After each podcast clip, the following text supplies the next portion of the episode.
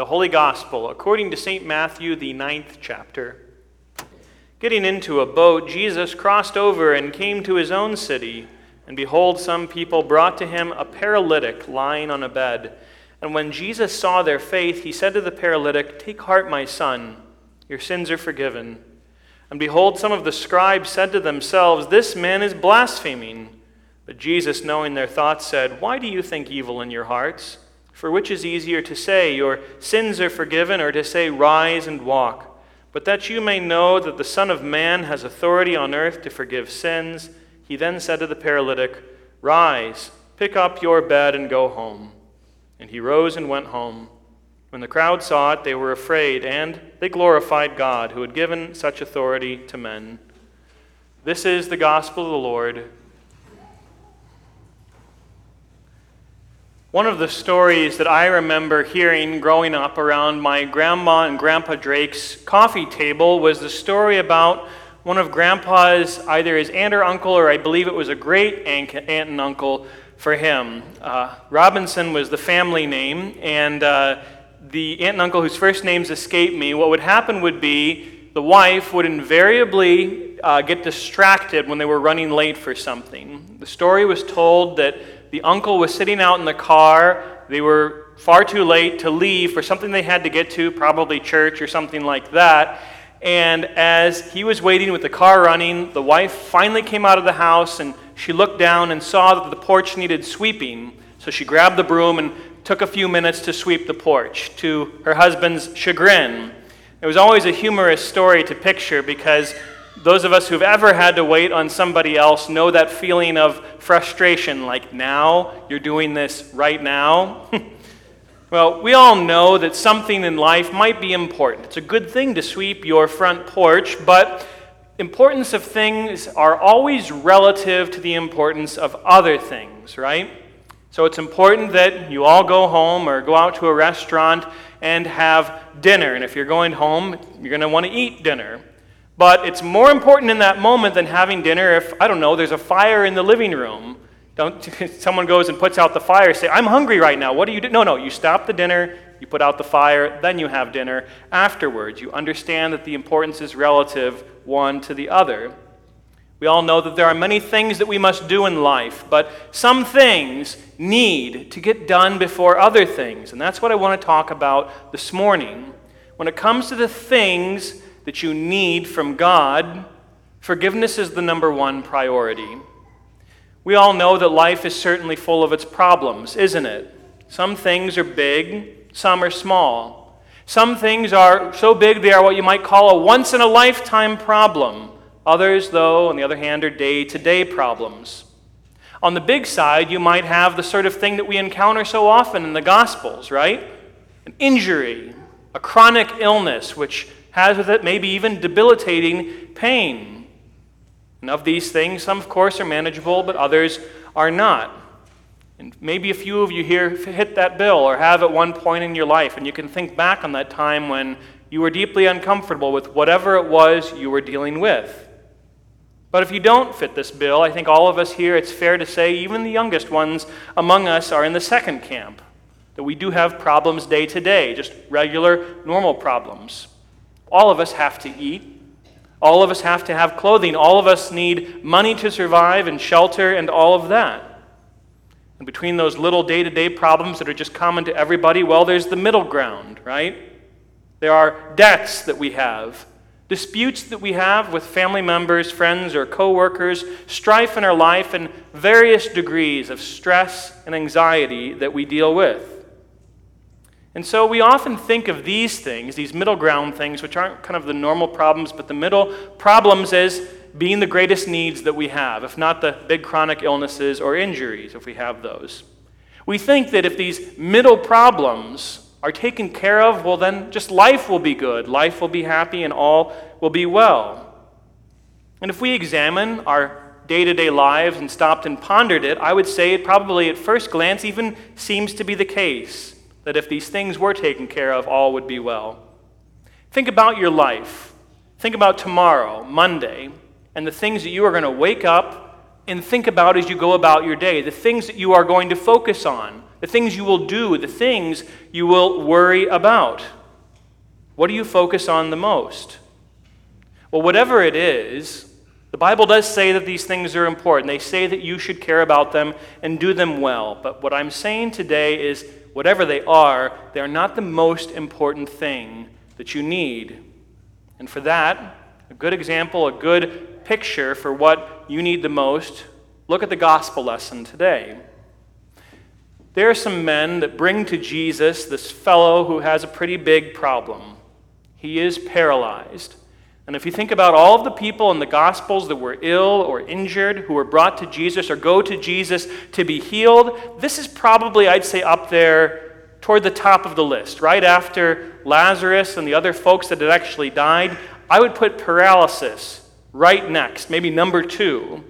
If you're blind or deaf, you can still move around and have somewhat of a physical life. Not, though, if you are paralyzed. You're immobile completely dependent upon the help and the goodwill of others, whoever they are. And so, with that as the backdrop, you have these men bring this paralyzed, guy to Jesus. And what does Jesus seem to do in the first moment but miss the point? Right? He looks at the guy who's lying there on the mat, can't move, can't do anything for himself, and he says, Take heart, my son your sins are forgiven. Now hold the fort, right? They must have been thinking that to some degree. We're not here for anything religious, Jesus. We know what you can do. We know the people you've helped. We know that there is a pretty good chance that you can, without even saying anything if you didn't want to, make this guy healed so he can get up and walk away. If it was forgiveness, if it was something religious, something God ish that we were after, we wouldn't be here. We would be in Jerusalem at the temple offering the sacrifices and the offerings, which God's word in the Old Testament says gives this man and anybody else the forgiveness of sins. What we're here for is some good old fashioned healing. Give this guy his life. Give his friends who are carrying him around all the time, give them their lives back so they don't have to worry about him anymore. They knew he could. Perhaps you've probably had that feeling yourself, right? Before you ever been on a long line for something, just waiting and waiting, and you finally get up to the front and they say, Sorry, we gave the last one to the person right in front of you. And you go away empty handed.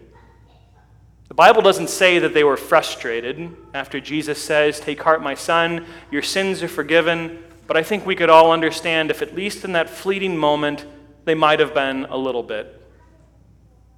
But regardless of what they felt and what that man felt, Jesus says what he says and does what he does in the order that he thinks is best.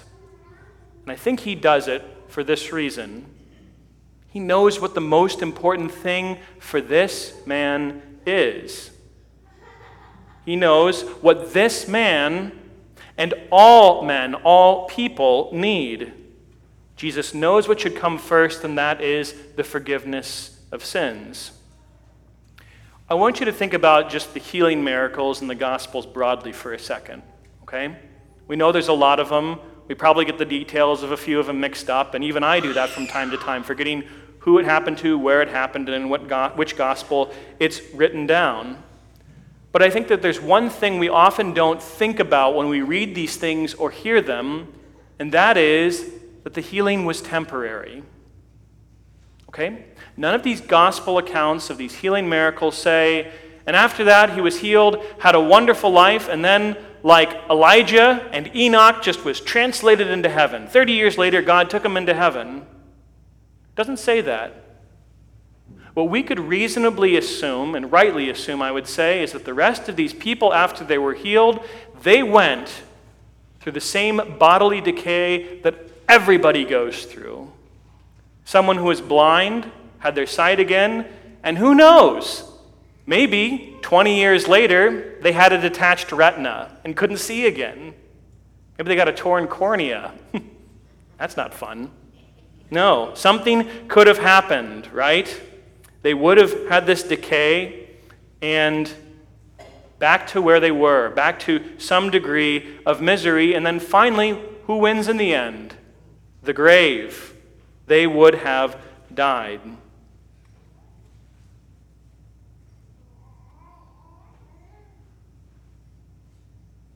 This man had a problem, a deep problem, and it was sin. You see, the death came to him later on, but the sin is the thing that he couldn't fix himself and needed fixed finally. Sin is what separates us from God, we know. So often we stay up late at night or wake up early in the morning and can't fall back to sleep because we are thinking about the middle problems, the medium type problems that we experience in life, the difficulties that we have. They keep us awake, they keep us worried. And we know that though at death there will be a reckoning, however. Goats separated from sheep, books opened, deeds judged. And if you think about that, though, the backdrop of what sin is and what sin demands, no test in life that you have in school or anywhere else, no audit that you can go through, and no judgment is as big as this, and whether we realize it or not. And so, for that reason, for this paralytic and all the rest of us, our biggest problem is indeed sin and the looming judgment we deserve from God because of it. And so, for that reason, Jesus addresses it first. But more than addresses it, what does he do? He fixes it first. He sees their faith and he says to them, Take heart, my son, your sins are forgiven.